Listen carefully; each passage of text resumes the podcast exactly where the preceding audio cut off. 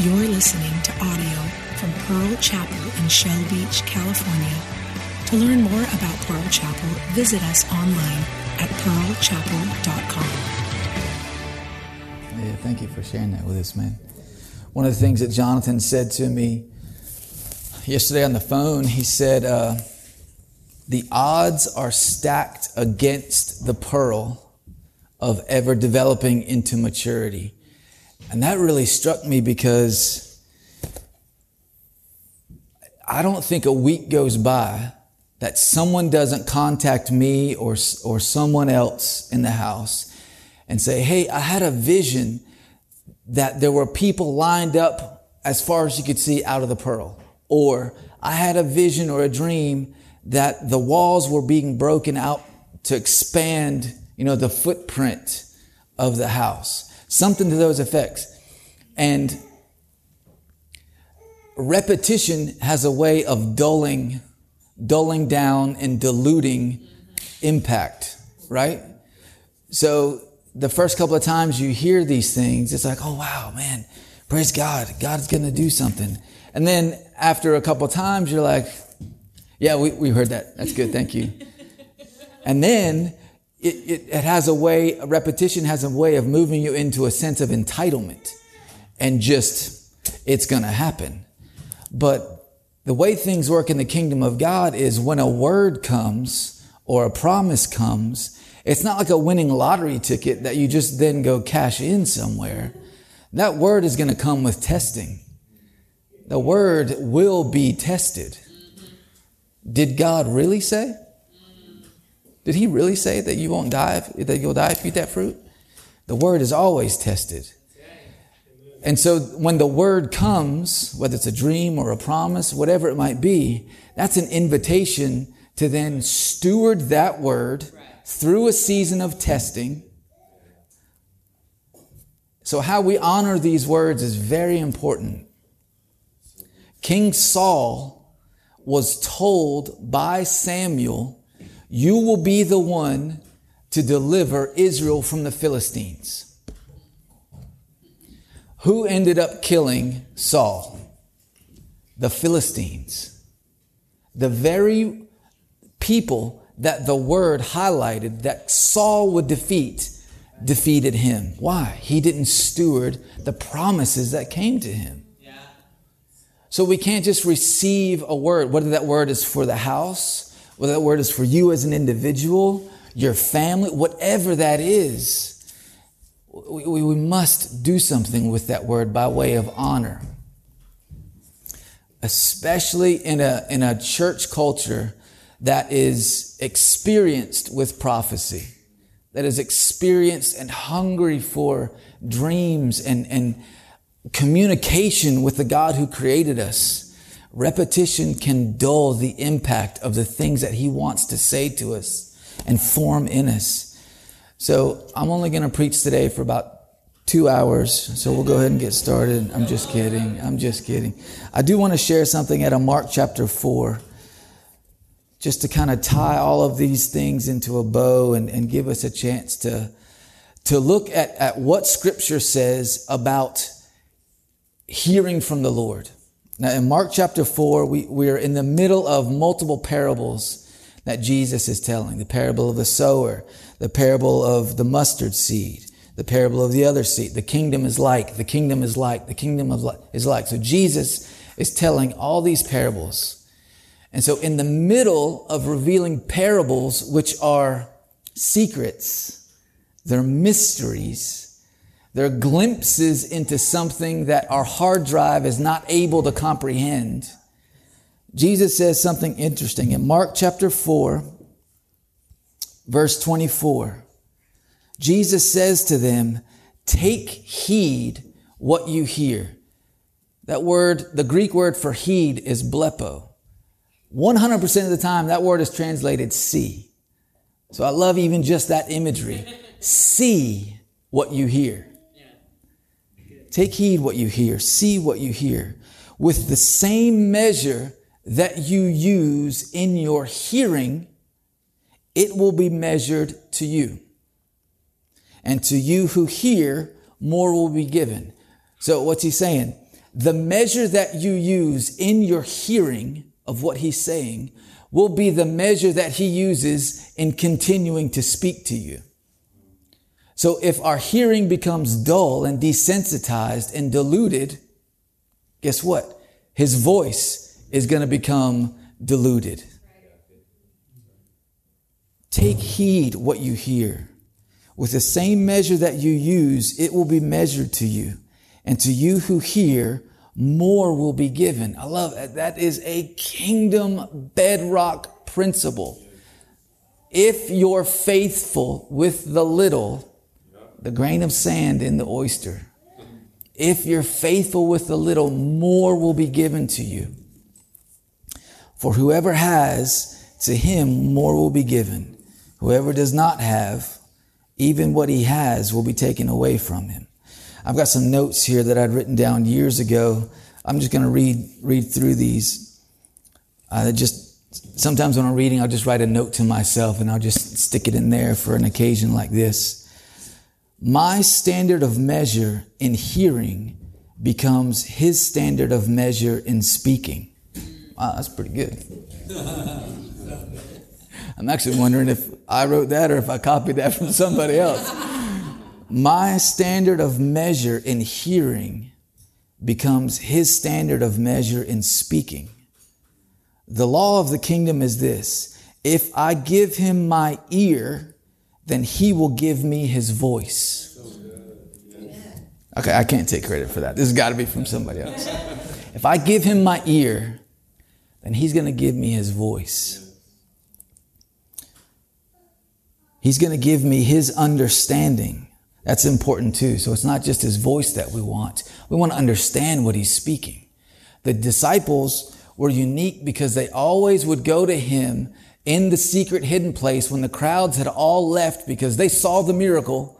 They saw the fireworks. They got what they came for. But the disciples, Jesus, what did you mean when you said that the kingdom of God is like a mustard seed? And so Jesus would give them understanding of the thing that he had spoken with his voice. My, the law of the kingdom is this if I give him my ear, then he will give me his voice. He will give me his understanding, and he will give me more of his word, which is the seed sown. Seeds always contain generations. Seeds ta- have within them the capacity here we go back to this multi generational thing. Seeds have within themselves the capacity for untold, endless generations of life and fruit. What you do with that seed that comes to you will determine generations from now what they're able to eat from the tree. If I have the seed of his word, then I'm already in possession of future revelation. read that again. If I have the seed of his word or his promise or a prophecy, whatever that is, if I have that seed, I'm already in possession of future revelation. It just needs time to germinate in good soil. It just needs time to germinate. And what is the atmosphere for germination? Or let me, let me rephrase that. What do seeds need to germinate? Do they just need soil? Do they just need water? Light? Could I take, I heard this illustration the other day. Could I take an orange seed that will flourish in Florida, take it to, to Idaho where potatoes flourish? Can I take that same seed and put it into the soil in Idaho? Good soil, water, light. It's not going to produce the same uh, fruit yield as, as in Florida. Why? Environment. Environment matters. So the seed needs to germinate in the environment of, of faith, the environment of presence, the environment of God, you said. I don't see anything growing, but God, you said. That's the environment that causes these seeds to germinate. So if I have the seed of his word, I'm already in possession of future revelation. It just needs time to germinate. Is it, I wrote in good soil. I want to change that to in good environment. He promises that everything hidden will be revealed and any secrets will be brought to the light. He isn't talking about our secrets. He's talking about his. That's powerful. When we read the secrets will be brought to the light, I've always understood that as, oh man, I got to watch what's going on because my secrets are to be exposed. Maybe.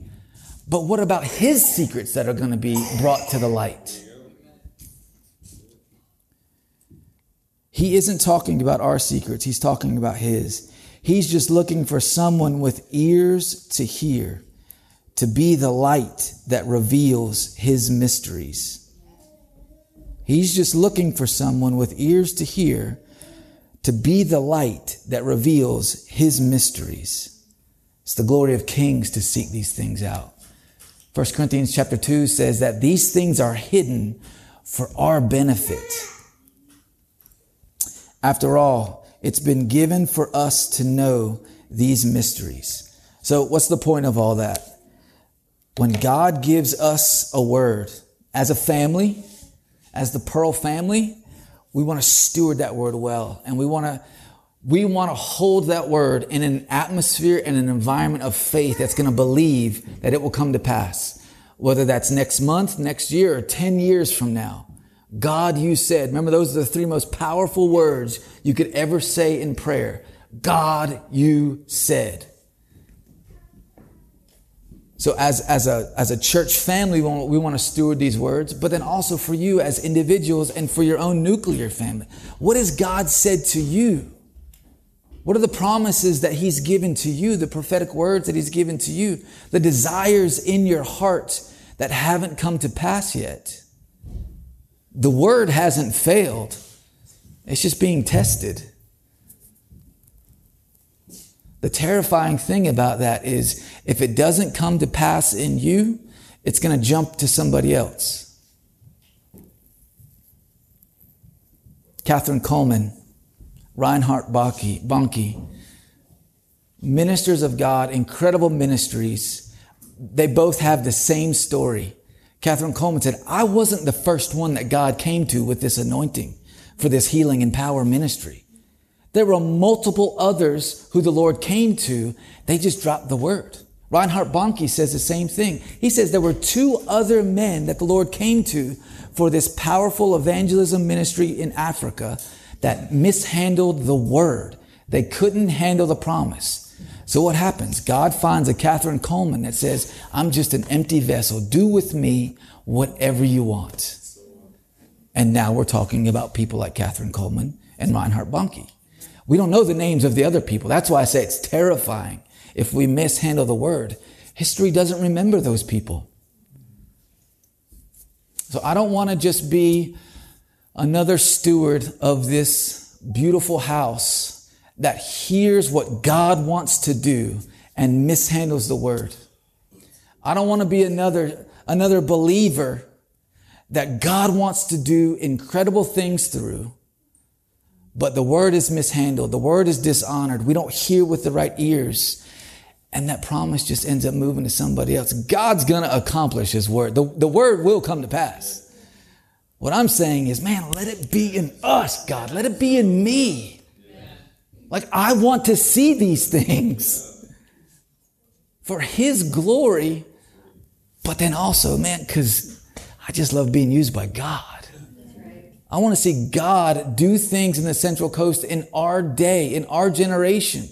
And I think that's part of it too, is if the word doesn't come to pass in, in our day, then there's a delay to that promise coming to pass. So there are lost people that don't hear about who Jesus is because the promise is being delayed because it was mishandled. We owe the world answers to our prayers. That's Bill Johnson. That's not me. The world deserves for our prayers to be answered. The Baptists have beat us to the buffet line. I'm sorry, it's it's 1205. They are there already. I, I, purposely wanted to not really have much prepared today because the past three weeks have been heavy teaching. You know, I feel like we're, we're setting foundation stones. I think, David, you used that analogy the other day. We're setting these massive foundation stones in place of what this house is going to look like. God is, is, is giving us vision and, and wisdom. But there's only so much heavy lifting you can do before you just need to take a break. And I know I felt tired after last week. And I imagine if, if I felt tired of the heavy lifting, imagine some of you felt tired of listening to the heavy lifting. so, so I purposely just wanted to just have family time today. So I was really happy when you, when you called me yesterday. And I'm so happy that even so, um, so many of y'all felt the freedom to speak this morning. So let's do this. Let's let's worship a little bit more. Yes, ma'am. Yeah, let's do. At the end of Mark 4, Mark writes that Jesus spoke the word to them as they were able to hear it. If you parse out the Greek there, what it's saying is Jesus spoke to the word to them according their ability to hear and respond to in conformity. So his speaking comes in proportion to our capacity to hear and respond to what he's saying.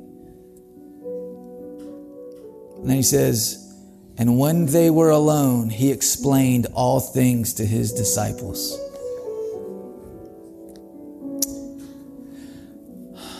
Thank you, Jesus. Lord, we thank you that you are the God who speaks. You reveal mysteries to your people.